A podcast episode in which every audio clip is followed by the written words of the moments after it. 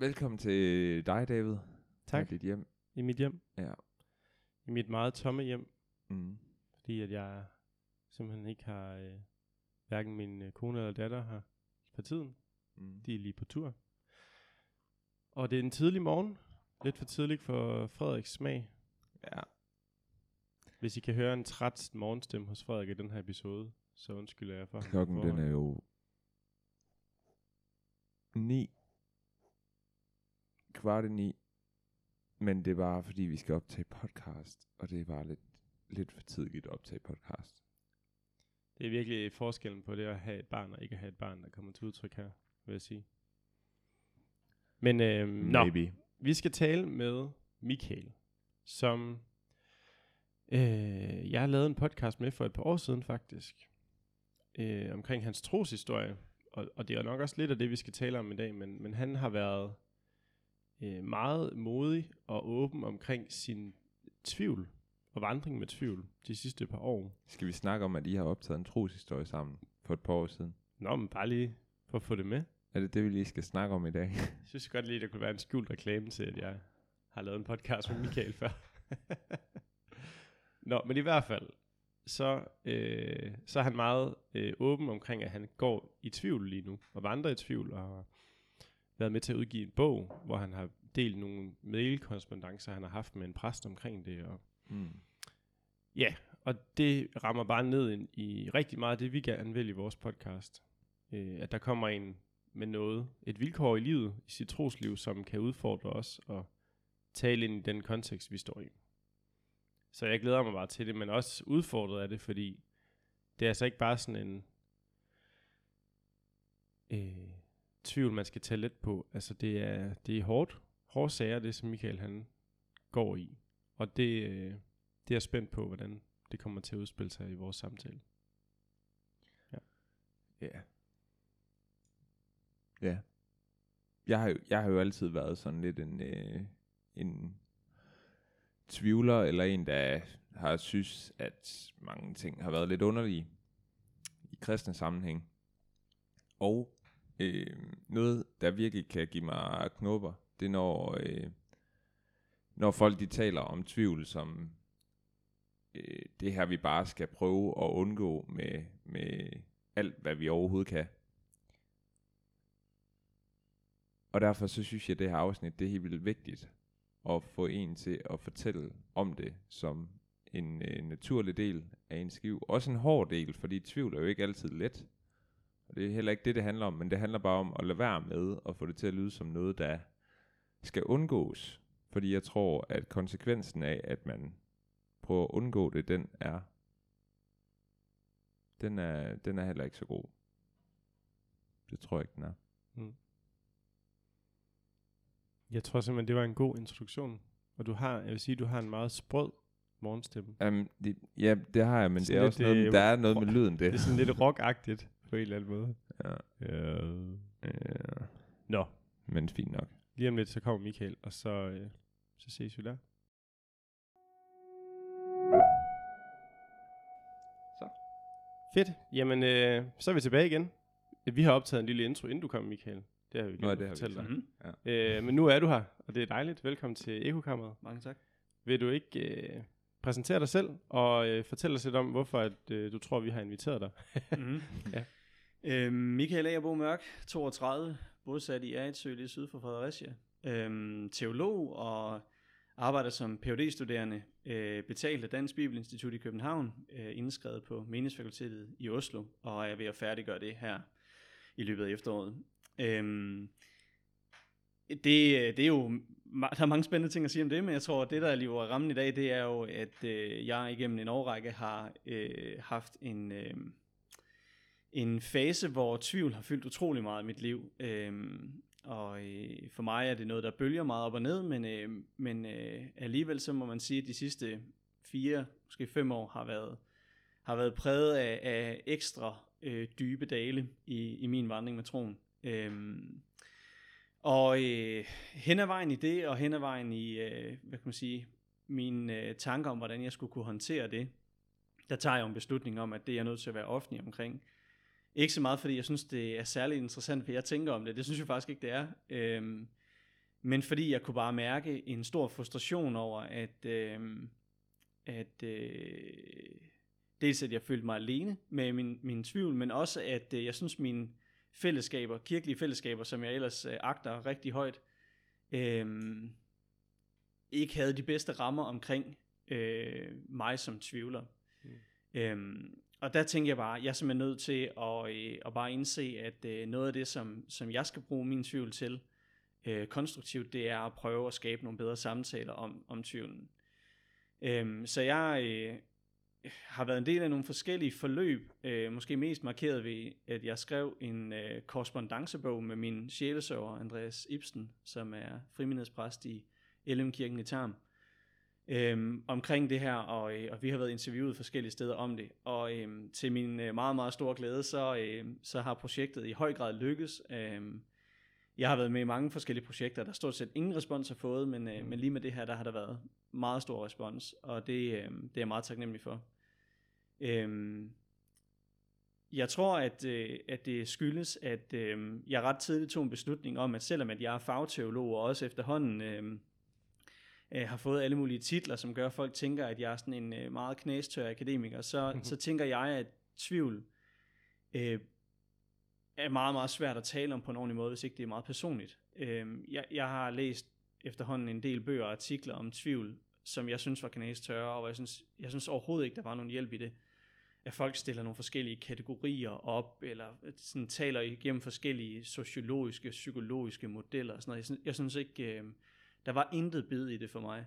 Mm. Øhm, mens at jeg kunne mærke for mig selv, at når jeg selv satte ord på det, og når jeg hørte andre give respons og fortælle enten deres meget overbeviste tro, eller øh, delte mine anfægtelser, at, øh, at der opstod noget magi i det. Der var, der var simpelthen noget magi i den samtale, som gjorde, at, øh, at, øh, at tvivlen den ikke fik lov til at, at øh, bare stille sig over et hjørne og, og, og visne i fred, men at det virkelig var... Øh, det var virkelig sådan en slagmark, man gik ud på sammen, oplevede jeg tit, og, øhm, og det har fået mig til at tro rigtig meget på samtalen, og øhm, rigtig meget på, at det, det virkelig giver mening at, øh, at tage del i hinandens liv, og, øh, og øh, ikke gemme det nede i kælderen. Øhm, jeg kunne mærke ret hurtigt for mig selv, at, at, at tvivl, der bare bliver lagt låg på, det, det rådner, og det bliver langt værre, så... Øhm, så jeg synes, det med at, at, at i talesætte det, det har virkelig været en, en vigtig faktor for mig. Mm. Det kommer også af, at øh, jeg har alligevel en, en god flok venner, som har, har vendt øh, kristendommen og kirken ryggen.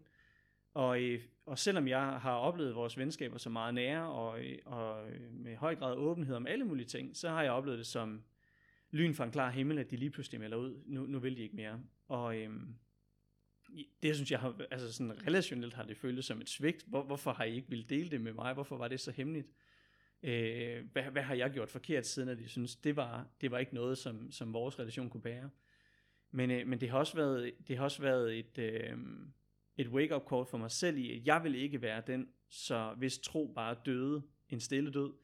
Men jeg insisterede ligesom på, at, at øh, hvis de andre i min kirke og mine fællesskaber øh, mente det, de sagde, der er plads til alle, der er plads til alle typer af tro, der er plads til at troen kan gå op og ned, at man kan være skråsikker, man kan være anfægtet og alt derimellem, så er der også plads til sådan en som mig. Hmm. Så jeg, jeg begyndte bare at insistere på, at det er der bare, og hmm. øh, så må I være med til at tage ansvar for mig. Øh, og øh, så det har været sådan en, en del af min vandring med det. Så det sidste, jeg måske vil sige, det er sådan forløbet omkring det, altså fordi det, det har sådan en, en, øh, en karakter, som jeg synes ofte øh, øh, forvirrer folk en lille smule. Mm. Og det er fordi, at det, øh, altså min tvivl den opstod et helt bestemt sted. Faktisk her i Aarhus, ude på øh, Skyby sygehus. Min far han var på... Øh, øh, min far han var kraftpatient, han havde en stor øh, tumor i hjernen, og vi, øh, vi var ude at se øh, ham blive scannet der, og øh, der er et, øh, et scanningsbillede, der kommer op der, hvor han har sådan en appelsinstørrelse stor tumor i, i hjernen der. Og øh, det går simpelthen bare igennem mig, mens lægen står og forklarer, tror jeg på, hvis jeg beder til Gud om, at han vil fjerne den her tumor, at han i dette øjeblik bare kunne gøre det, at det bare kunne forsvinde. Og det kunne jeg bare mærke, det gjorde jeg ikke. Mm. Og, og det åbnede sådan en, en øh, det åbnede simpelthen sådan en afgrund under mig, fordi det var ikke så meget det der med, det var ikke uretfærdigheden over, at far var syg, det, mennesker bliver syge hele tiden, det var ikke så meget det, men det var med det der med, hvis ikke Gud han er almægtig, det var virkelig et centralt punkt for mig. Altså jeg beder til Gud hver dag, fordi jeg tror på, at han kan handle på min bøn. Men hvad nu, hvis han ikke kan? Hvad nu, hvis han gerne vil, men ikke kan? Hvem, hvem er han så, og hvad er det så for noget? Og der kunne jeg mærke, at der åbnede det ligesom bare en lem for alle mulige andre spørgsmål. Hvad nu, hvis Gud han gerne ville have en klar og fejlfri bibel, men ikke magtede det? At, at det igennem historien bare er blevet eroderet? Mm. Øh, hvad nu hvis han gerne vil have, at øh, kirken skulle være hans læme i verden, men han formår ikke at holde den ren og troværdig, og så videre, så videre. At det kunne være alle mulige ting, øh, som jeg synes blev undermineret det der. Og det har været, øh, det har været en, en ond og lang og hård kamp, og er det stadig, for at finde ud af, øh, hvordan er det, man får en, en tillidsfuld tro på Gud, når det der, det bare ligger og nærer i baggrunden. Ja. Ja, jeg sidder og lige til, nu, nu nævner du det selv, og sådan lige tager, grund, altså, tager grundlaget for din tvivl frem her, som jeg tænker bliver noget med Guds almægtighed. Øhm, fordi jeg, jeg er også sådan en person, jeg, som kan være meget i tvivl, og, øh, og, og, og når jeg sådan lige tænker over det, så, så er det ofte sådan på et overfladeplan, så bliver det sådan noget med, jamen, øh, er der egentlig, altså det ved jeg ikke, om det er et overfladeplan, det er det jo ikke, men når man går ind i en kirke, virker de her ting, vi gør? Altså, er det, er det bare ritualer, øh, fuldstændig døde ritualer, vi bare sådan udfører, fordi det, det har vi gjort i mange år? Eller hvad er, egentlig, hvad, hvad er det egentlig, min tvivl handler om, sådan grundlæggende? Øhm, hvad, hvis du sådan skal beskrive, nu har du lige sagt lidt om det her med Guds almægtighed, hvad består din tvivl øh, i? Altså er det Guds eksistens? Er det øh, din relation? Er Gud en personlig Gud? Eller er det, er det, bare, er det tvivlen bare tvivlen på Guds almægtighed? Øh, det er et godt spørgsmål, fordi at det er, øh, det kunne måske lyde som om det er sådan meget isoleret til det, men, men, ja. men øh, jeg, jeg vil faktisk sige, at, at øh, det var første gang, jeg, jeg stødte ind i noget, hvor jeg sådan tænkte, det er ikke, jeg leder ikke efter et argument, jeg leder ikke efter et filosofisk forsvar for Guds almægtighed. Det gik bare op for mig, jeg, jeg, jeg lever jo et liv, som har været præget af kirke og teologi og religiøsitet og sådan noget i, i mange, mange år. Men begyndte sådan at sige, jeg ser jo ikke rigtig nogen tegn på, at Gud findes. Altså sådan, mm. giver det kun mening i ritualerne? Jeg er dybt religiøs, altså det er virkelig, og det er sådan noget, jeg er faktisk ret skeptisk overfor. Øhm, hvis jeg går ind til et lovsangsarrangement, så går jeg ud med utrolig stærke religiøse følelser, og det virkelig sådan pumper i mig, eller i sådan en, et bønnemøde, eller det kunne være en samtale, hvor, hvor det mm. bare mm. altså, slår gnister. Altså tænker jeg, okay, det, men, men hvad så når man vender det ryggen, og det opleves som om, at det bare var der, det var?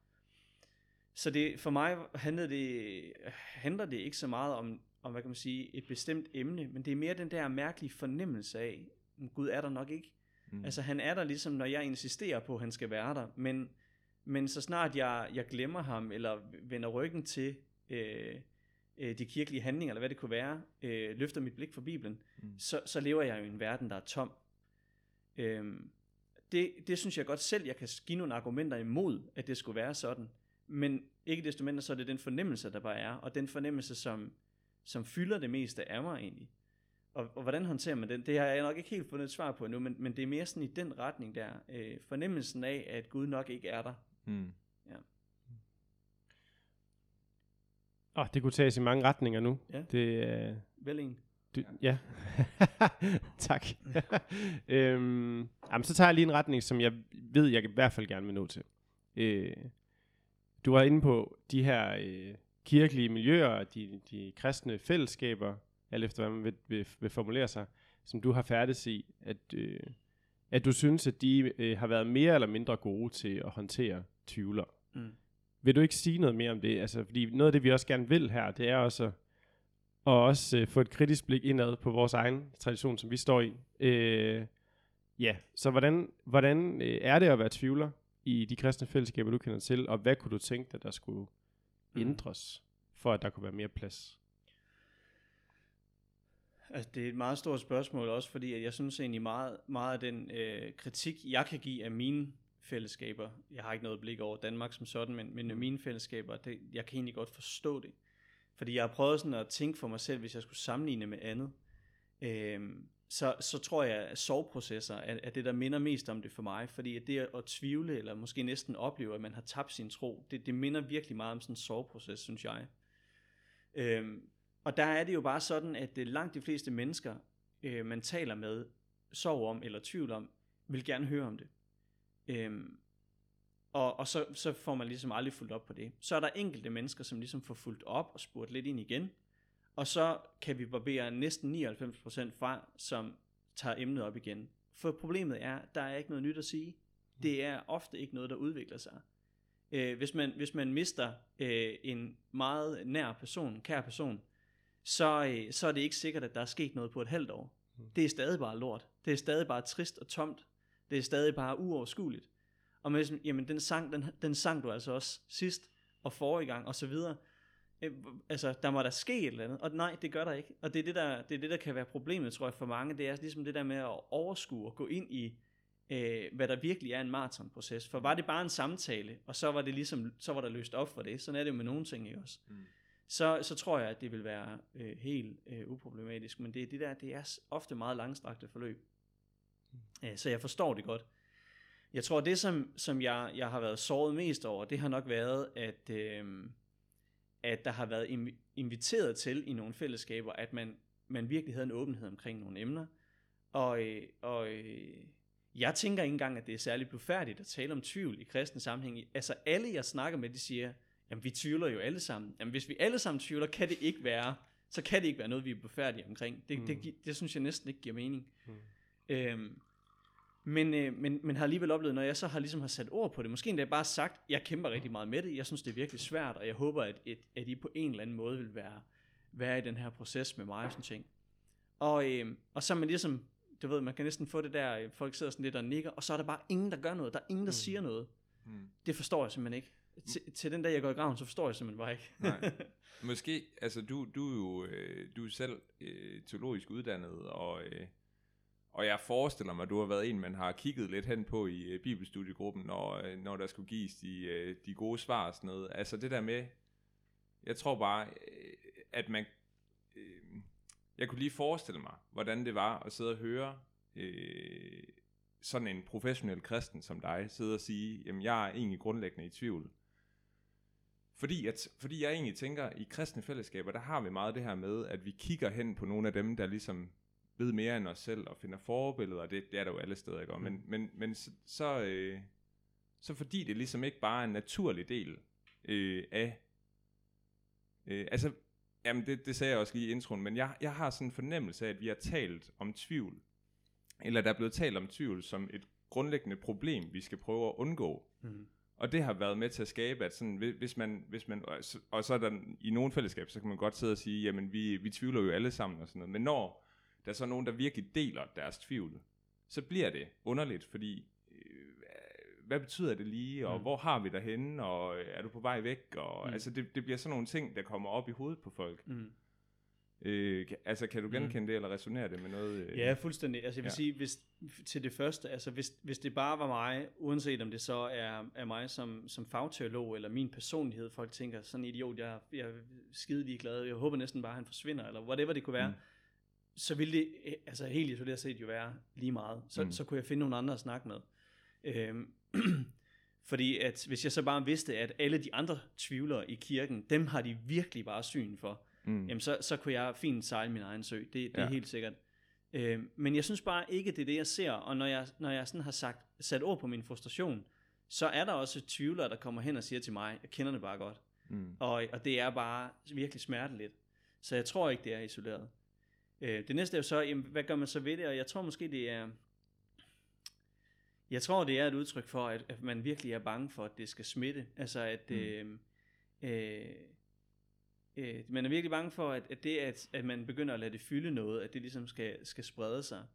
Øh, og det, det forstår jeg faktisk ret godt. Altså, jeg har også selv haft min tvivl om at dele min tvivl, fordi jeg tænker, hvad nu hvis de netop sidder og hører øh, en fagteolog øh, anfægte et eller andet øh, essentielt i kristendommen, og så, øh, så, så kan de bare mærke, at det, det resonerer i dem, og så, så begynder jeg at skabe sådan en lavine, eller sådan, mm. du ved, man kan også godt køre sådan en scenarie om. Ja.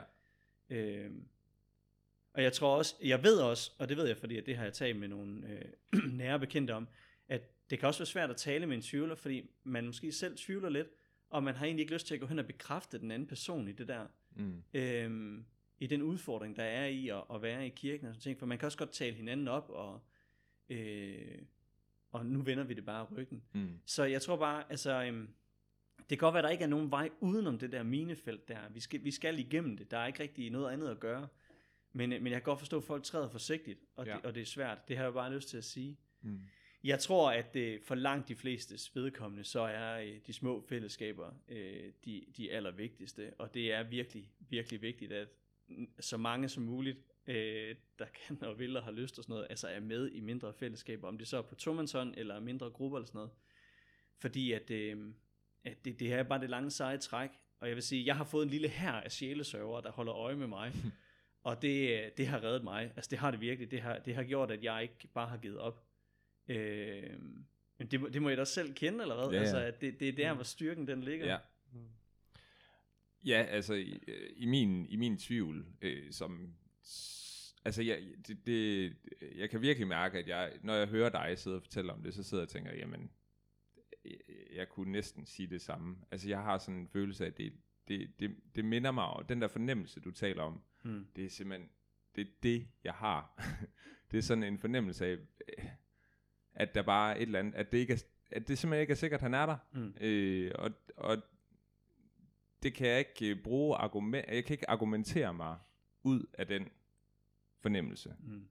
Så det kan jeg virkelig godt genkende. Og, og også der, der øh, kan jeg også godt mærke, at der hvor jeg kigger hen, det er jo øh, hen mod nogen, som på en eller anden måde kender mig rigtig godt, og, øh, og kan se, at øh, altså kan se, hvad jeg har brug for, og bare øh, et sted, hvor jeg kan blive lyttet til, og bare kan fortælle om min tvivl. Mm. Mm. Øh, og så, så kan jeg egentlig øh, falde til ro i det, eller sådan øh, finde fred med, at jeg også er i tvivl. Mm. Mm. Øh, altså der, der er dage, hvor jeg ikke kan det, og så er der dage, hvor jeg kan, men Mm.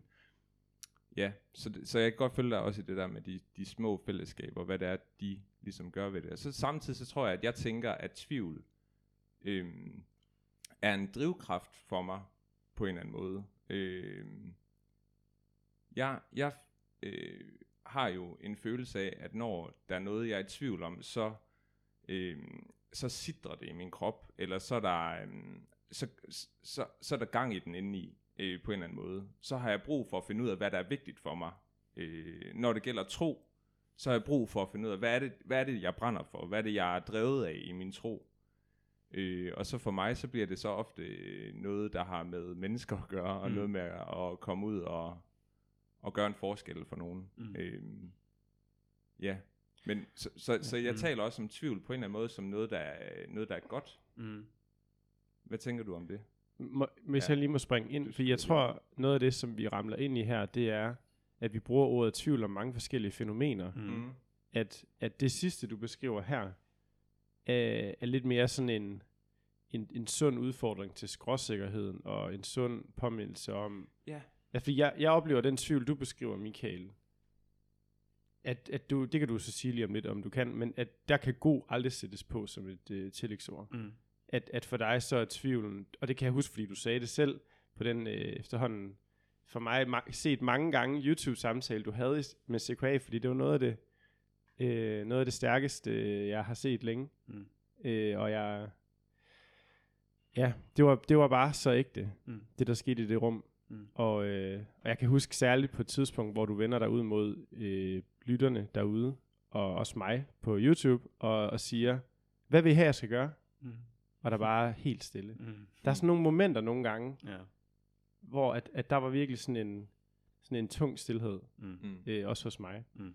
Øh, så, så, jeg, så jeg tænker, at den tvivl, du beskriver, er noget andet, end den Mm. tvivl, vi ofte taler om. Mm.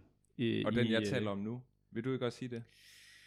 Øh, jo, altså jeg, jeg synes jo, der er meget, der, det er jo meget individuelt altså Ja. ja. med alt det der tvivl, fordi det spiller også bare så meget sammen med ens psykologi, og, øhm, og også sikkert meget, hvad for miljø man er opvokset i, og alle de der ting. Men jeg vil sige, øh, nu, nu sagde jeg jo i starten, at jeg ikke er så meget til de her kategorier og sådan noget, men, men helt basically, så har jeg ligesom øh, tænkt tvivlen i tre kasser. Øh, og det er sådan set mest i forhold til mig selv også, for at finde ud af, hvad, hvor er det skoen trykker, hvad er min tvivl for noget? Øh, i, i den missionsforenings sammenhæng, jeg er vokset op i, der er tvivl anfægtelse over egen frelse. Altså er jeg en sand kristen, hvis Jesus kommer igen i aften, vil jeg så være frelst og så videre. Og der er, der er simpelthen bare et svar til det. Det er sådan en radikal forkyndelse af evangeliet. Det, det er det eneste, der kan bløde det der øh, anfægtede hjerte op. Mm. Øh, og det skal vi bare have mere af. Vi skal have mere øh, paulinsk forkyndelse, hvor folk bare sidder fuldstændig smadret tilbage i stolen og tænker, Gud han er bare god.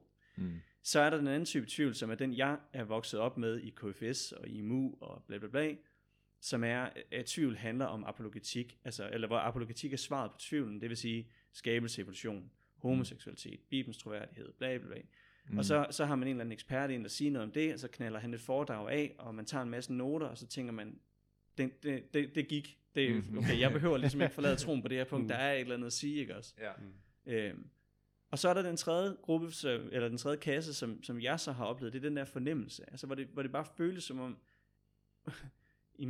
jamen, det er ikke fordi, at jeg har noget problem med Gud eller sådan noget, eller jeg ikke, men, men jeg ved bare ikke, om han er der. Altså hvis han er der, vil jeg gerne tro på ham, men, men, men er han der overhovedet? Altså så kan han vise sig, der er ikke rigtig noget, der tyder på, at han er der, eller sådan. Mm. Hvad i verden gør man med det?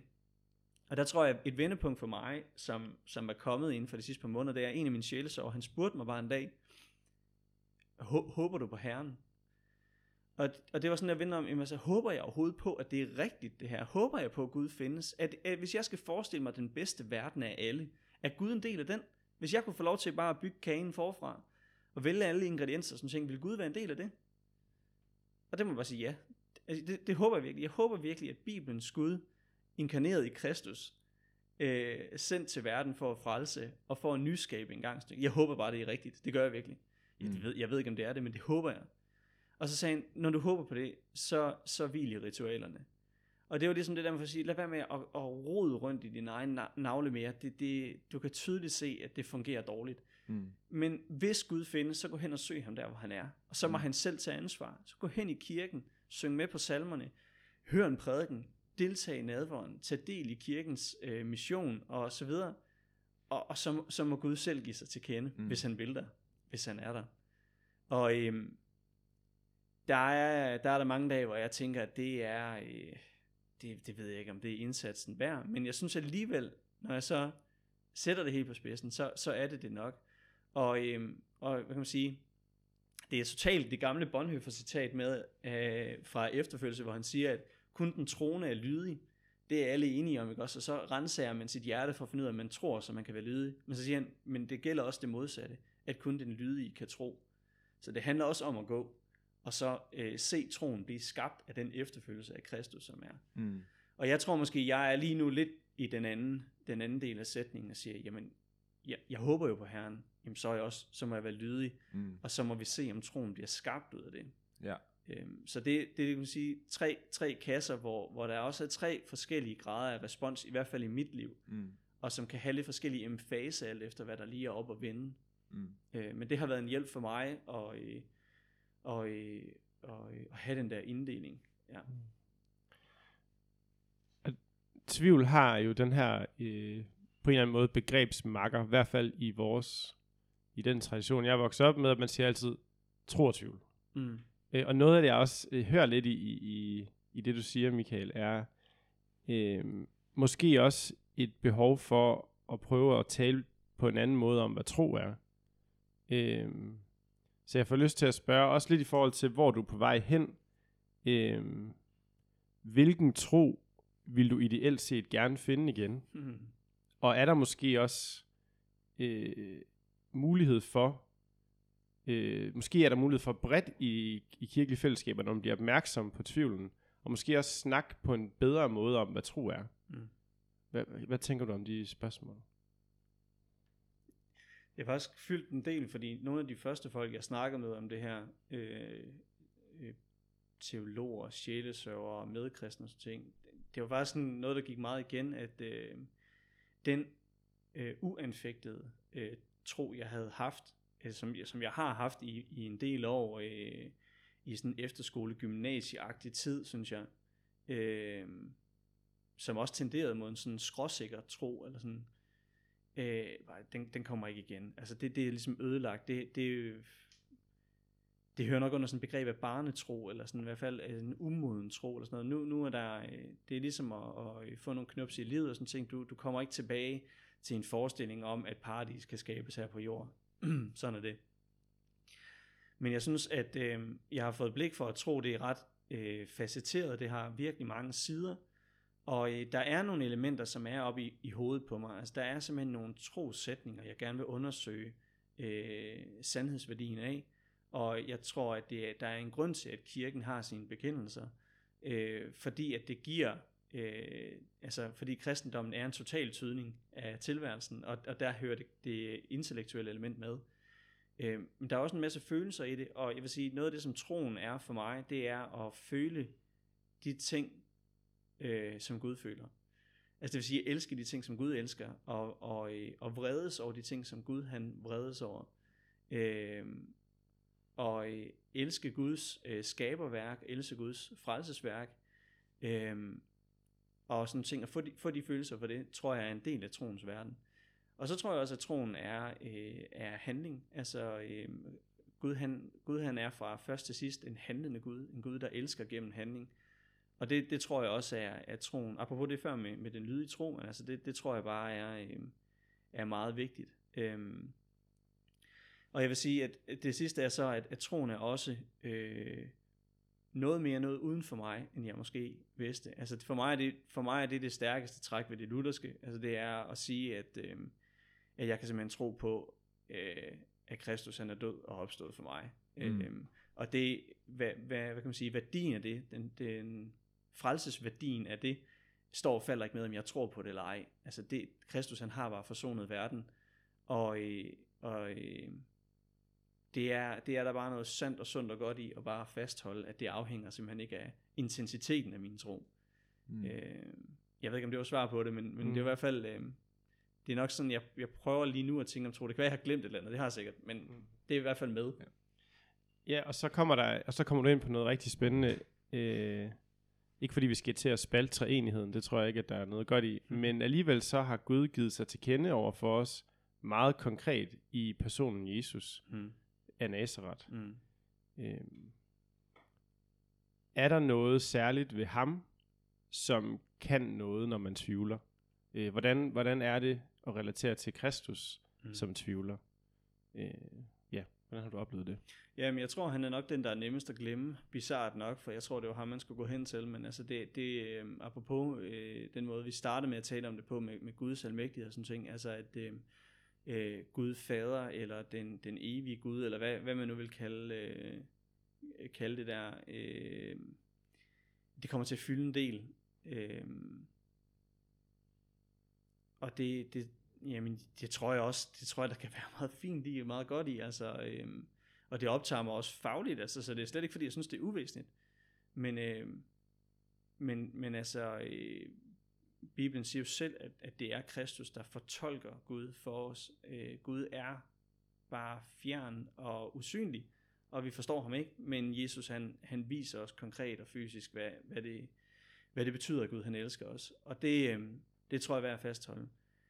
Jeg ved ikke helt med det der med tvivleren, altså jeg er ikke så meget inde i den der Thomas-beretning der, jeg ved ikke, jeg synes ikke, det er ikke en, der har givet mig så meget, men er der andre steder, hvor Jesus møder nogen, der sådan tvivler meget? Altså, der er jo Johannes Døber, der tvivler på, om han er messias og sådan noget. Ja.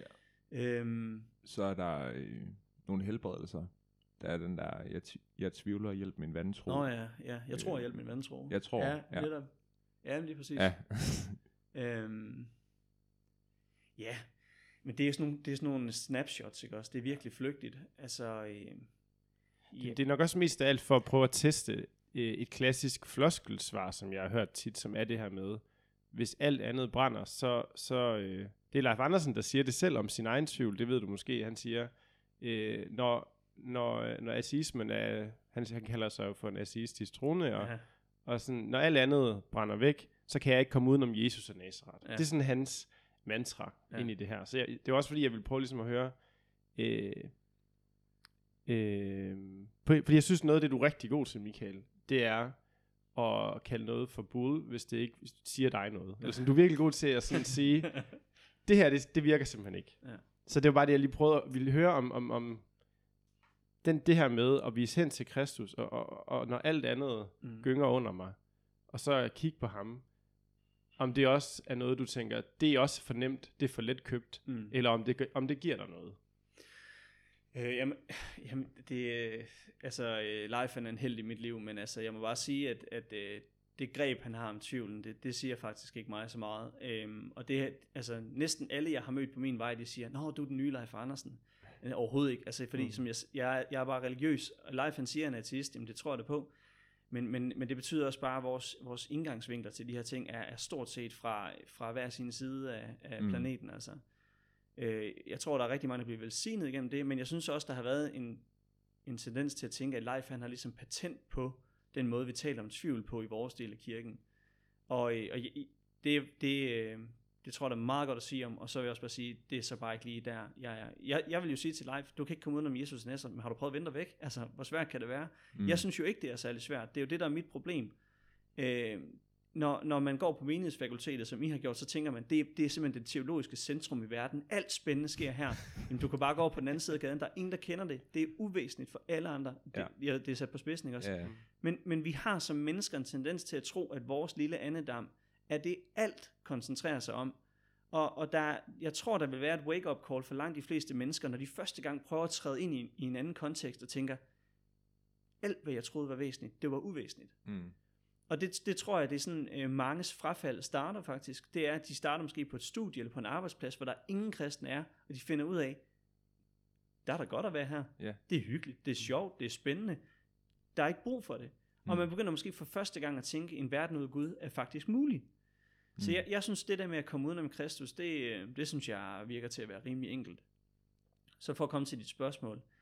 Jeg vil sige, at øh, jeg tror ikke, at fra et menneskeligt perspektiv, at, at, øh, at svaret er at komme til Kristus, men jeg tror fra Guds perspektiv er svaret at komme til Kristus. Jeg har siddet til rigtig meget forkyndelse som tvivler, var bare tænkt, nu lukker jeg bare. det er da foransvagt det her, altså, og du står bare og fyrer det ene vås af efter det andet. Og nogle gange så kan jeg så også bare mærke, så er der bare et eller andet, det må være helligånden i teologiske øh, termer, som bare tager fat i mit hjerte og bare vrider det en omgang, og så bare tænker, det kan også være, at det er rigtigt nok, selvom at det er bare floskler. Mm. Det kan også bare være, at Gud han er bare god. Det kan være, at Jesus han er bare min bedste ven, og så mm. videre. Og, og altså, så der er også noget overnaturlig kraft i det, og det er derfor, at jeg tænker, jamen gå hen og være en del af kirken, selvom du tvivler, fordi selvom at de andre er nogle utålmodige og uforstående idioter, som ikke kan rumme dig i din tvivl, så kan, så kan Jesus. Altså Jesus han er det mest tålmodige væsen, som, som vi kan støde på. Og jeg tror ikke, det er uden grund, at et af de tvivlsord i Bibelen, som, som er allerstærkest, det er jo, når der står, at der er nogen, I skal være særligt tålmodige med, nemlig dem, der tvivler. Det, det, det, på en eller anden måde, så tænker jeg, det, det er vel noget, de har hørt fra mesteren selv. Mm. Selvom vi ikke har citat i evangelierne for det, men det, det tror jeg. Altså, øh, Hvor er det, vi har det henne? Jamen, øh, er det ikke i Judas brev? Okay. Nu er jeg i tvivl, ja. første Peter. Et, et ja. af de sidste der. Ja. ja. ja. Øhm. Fordi du tænker, det, det er ikke... Øh, det er ikke sådan, mennesker vil tænke. Ja, altså, jeg synes, at vi er utålmodige med hinanden. Mm. Vi bliver da trætte af hinanden, og synes, at hinandens problemer er banale og kedelige, og sådan, øh, hvorfor synes du, det er svært? Eller sådan, altså, vi, vi har jo sådan meget, altså, noget af det mest banale menneskeindsigt, Jesus han giver, det er da, øh, altså, hvorfor ser du splinten i din brors øjne, når du har en bjælke i dit eget? Altså, det, det er jo bizarre, en bizarre metafor. Mm. For mig er det totalt ligeplet Mm. Altså, jeg, jeg har så meget nemmere ved at tilgive mig selv, jeg har så meget nemmere ved at forstå min egen fejl og sådan noget. Øh, jeg bliver ikke særlig tit hissig over mine egne øh, mangler og min egen utilstrækkelighed. Mm. At folk skal ikke træde ret meget forkert for, jeg bare tænker, at det, det er virkelig øh, en taberfigur. Yeah. så jeg synes bare, at øh, der, altså, det er virkelig øh, banal psykologi, men hvor er det bare lige plet. Mm. Og det tænker jeg, at øh, når de har vandret med Jesus i overvis, de der disciple, og sikkert har haft alle mulige samtaler med ham. Jeg ved, om de ikke har tænkt på et tidspunkt, at øh, hvor er han egentlig bare tålmodig med vores bås. Mm. Øhm, der er jo en altså indledning til Lukas 15, hvor vi har de her øh, lignelser om ting, der bliver væk og bliver fundet, og det her, altså, hvor, som er ligesom er øh, de bedste billeder på evangeliet. Der står der jo i starten, at toller og sønder holder sig tæt til Jesus. Og man tænker jo, det er jo ikke fordi Jesus ligger fingrene imellem, at synd er noget, der adskiller mennesker fra Gud. Hvorfor går de så tæt på ham? Det er jo bare fordi han er god. De har jo set, at han er inkarneret kærlighed. Og det tænker jeg, at øh, han også er inkarneret tålmodighed. Mm. Fordi det, de er jo syndere, der holder sig tæt til ham, så måske har de ikke gjort op, måske er de i proces med at gøre op med noget, vende sig væk fra noget af deres liv, der ødelægger deres, deres liv og sådan ting. Og, og der har Jesus bare, øh, der har Jesus bare det, vi andre vi har brug for. Ja. I det du siger der, der tror jeg, at øh, altså jeg lige her for nylig blevet spurgt om, hvorfor tror du egentlig på det, du tror på? Mm. Øh, hvor øh, noget af det, jeg øh, kan skrive det ned til at være, det er en, en eller anden tillid til, at Jesus han er den, han siger, han er. Mm. Øh, altså det, det, alle de andre ting, jamen, altså so be it, jeg, det, det, det ved jeg ikke om, øh, men jeg kan godt summe det op til at sige, jamen jeg har tillid til, at Jesus han er den, han siger, han er. Mm. Øh, og tillid er ikke sådan, noget, ikke sådan en konstant øh, masse, jeg har af tillid inde i mig, men jeg har, jeg har bare grundlæggende, der er et eller andet nede, nede i det der dyb der, hvor der også gemmer sig en masse tvivl, der gemmer der så også en tillid, og det er ikke noget, jeg ligesom sådan har, øhm, det, der er jo nogen, der kan forklare det med, jeg er opvokset i et kristent hjem, Mm. og, øh, og alle de her ting, og man kan, man kan finde forskellige forklaringer på det, men den er der bare. Mm. Øh, ja, det kommer jeg bare lige til at tænke på i det, du Mm. sagde der, ja. Ja, og noget som, som jeg bliver nysgerrig på, øh, Michael, også i forhold til, at du nævnte i din intro-historie, det her med, at du har mange venner, som er faldet fra, Mm. eller nær bekendte, eller ja. Mm. Øh, og nu, lige her før, så, så, øh, så flyver der jo nærmest lige sådan en evangelieforkyndelse ud af dig Ja. på et par minutter. Øhm, og det synes jeg bare er interessant, fordi nogle af dem, jeg har haft øh, lange samtaler med, som har valgt troen fra, jeg oplever, at de bliver stumme, Mm. øh, altså at de mister evnen til, eller lysten til overhovedet at tage de ord i deres mund. Mm. Mm. Øhm, og der oplever jeg, at du på en eller anden måde kan formå at balancere, eller bal- ikke balancere, men sådan, du kan stadig komme med den her Mm. beskrivelse, samtidig med, at du er i tvivl om, den overhovedet er rigtig. Mm. Øh, og det leder mig også ind til en af de spørgsmål, jeg havde skrevet ned. Øh, det var sådan et helt basalt spørgsmål, sådan, øh, hvor er du på, hej, på vej hen nu? Mm. Mm. Øh, hvad, hvad gør, at du kan komme med den øh, beskrivelse, samtidig med, at du stadig er, Mm. er ramt af det her andet? Ja, Ja. det var mange rodede spørgsmål over Ja. hinanden, men du kan tage Nej, fat i men det, der. Ja, men det er så fint. Altså, jeg, ja, jeg, jeg kender godt det der med, at, øhm, at folk, der er ved at falde fra, altså, hvad skal man sige, hvis, hvis det er en proces, øh, og folk, der har valgt øh, troen fra, øh, kan vemmes ved at tage øh, kristne ord i sin mund. Det, øh, det, det tror jeg bare må være en kompliceret, øh, et kompliceret mix af, af psykologi og øh, nej, måske bare af, af sådan forskellige grader af psykologi. Altså sådan, måske har de oplevet sig svigtet af kirken, og måske, de, måske er de også bare vrede på Gud, selvom de ikke tror på ham. Altså, det, er også, det kan man måske godt være. Øhm, og, og alt muligt andet der. Jamen, hvordan kan jeg det? Altså, jeg, jeg tror, det er nok, det hænger nok lidt sammen med det andet, men det er, for, for mig så, øh, det starter med at sige, at, at, at det er noget, øh, tvivl er noget, der, der ligesom går meget i, øh, med forskellig intensitet i mit liv.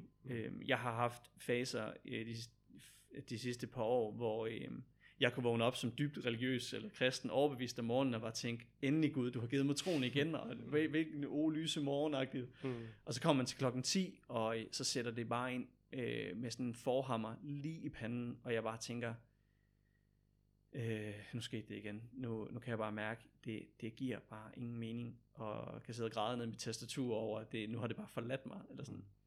Og så til frokost igen, måske lige været ude for en løbetur og fået en god bid mad og sådan noget, så tænker man, ah, det var alligevel bare noget vås der midt på formiddagen. Der er Altså, forbindelse til det blodsukker. har, været, der. det har været så skizofren for mig, det har det virkelig. Mm. Men jeg synes, altså frekvensen mellem, hvornår det skifter mellem det ene og det andet, altså er heldigvis på retur.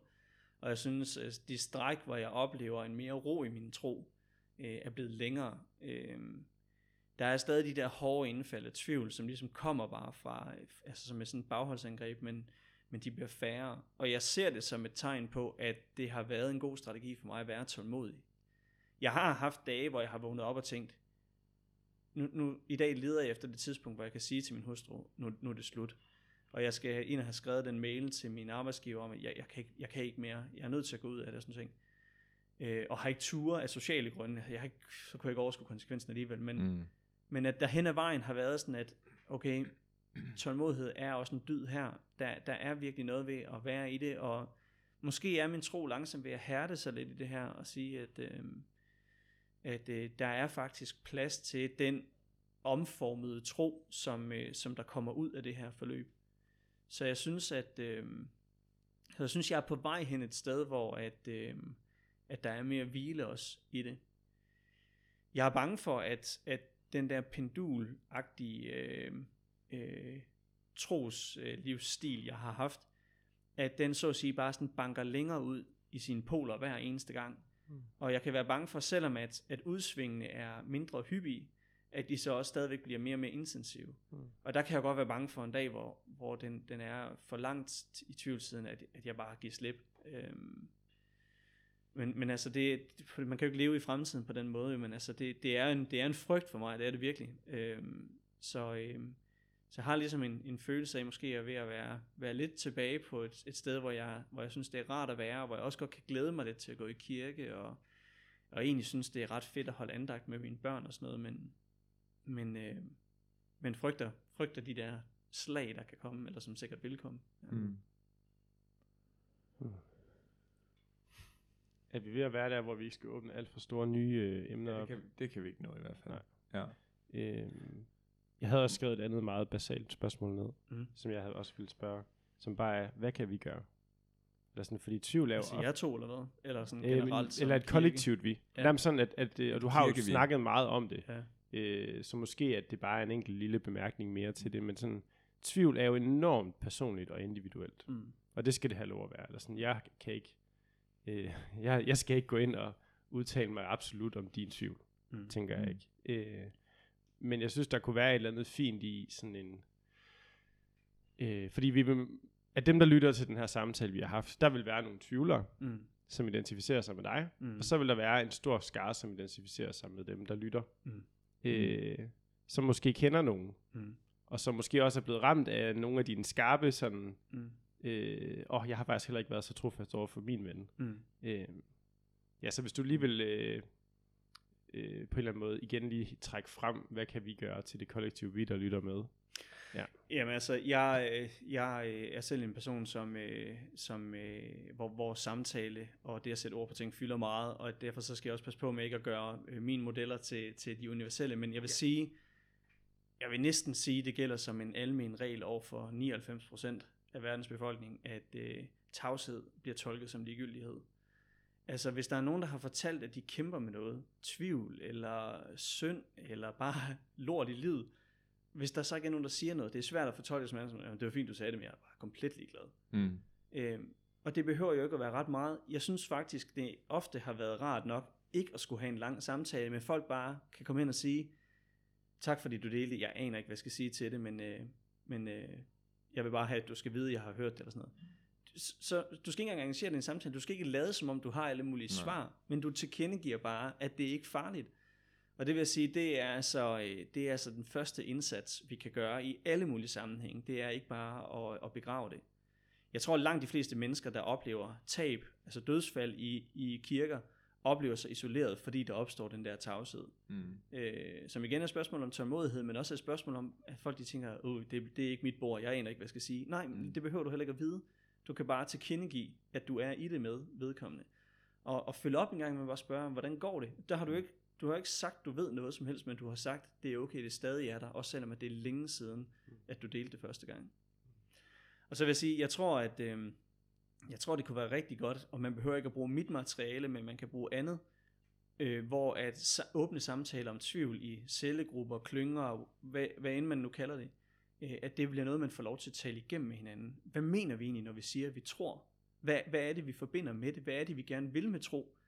Det stillede du spørgsmål om, mm. ikke også, som er sindssygt vigtigt. Hvad, mm. hvad forbinder vi overhovedet med det der med at være kristne?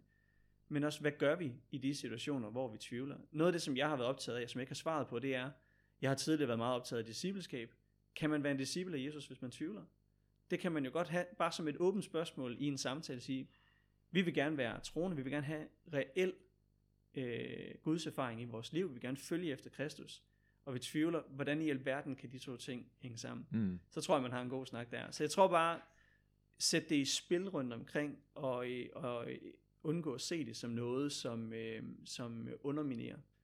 Øh, jeg tror også, der er noget tidsånd i det. Altså, I, I har en podcast nu, hvor I gerne vil udfordre os. Der, der er alt muligt ting i spil, som gør, at man ikke bare har lyst til at overtage ting fra sine forældre og sine, øh, sine sammenhænge. Øh, så tvivl spiller jo en rolle på alle mulige niveauer i vores miljø nu. Øh, så måske er det også tid til at have konstruktive samtaler om, hvordan håndterer vi mere sådan grundlæggende tvivl. Det kunne jo Mm. være, at det, det er lige præcis nu, det skal ske. Det giver rigtig god mening. Også. Det giver også mening at slutte her. Mm-hmm. Tak fordi du kom, Tusind Michael. tak, fordi Tak du ville dele, Det var- Michael. Så godt. Ja.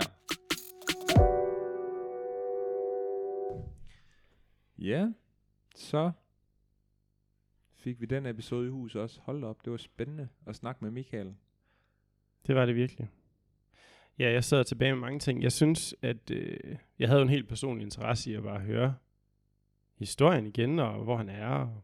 Jeg tror, noget af det, jeg tager med, er øh, det her med, at det er okay at sige, jeg hører dig, jeg ved ikke, hvad jeg skal svare. Altså det her med at gøre op med tavsheden, synes jeg var en, en fed ting, i forhold til noget konkret, man kan gøre som lytter, der kender en tvivler. Ja.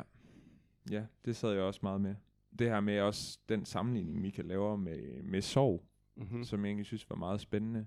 Og sådan at sige, jamen, det har noget at gøre med bare at være der Mhm. øh, i det, og sige, det, øh, det lyder svært. Jeg er der, jeg er her, hvis du har brug for at snakke. Mm-hmm. Øhm, så tænker jeg også på det der med, at det, der- det, der, det, det der med, han taler om det som en fornemmelse, der er nede i en. Altså det, det resonerede virkelig med noget inde i mig også. Mm, ja, de der tre forskellige kasser, man kunne placere tvivlen i. Ja. Ja.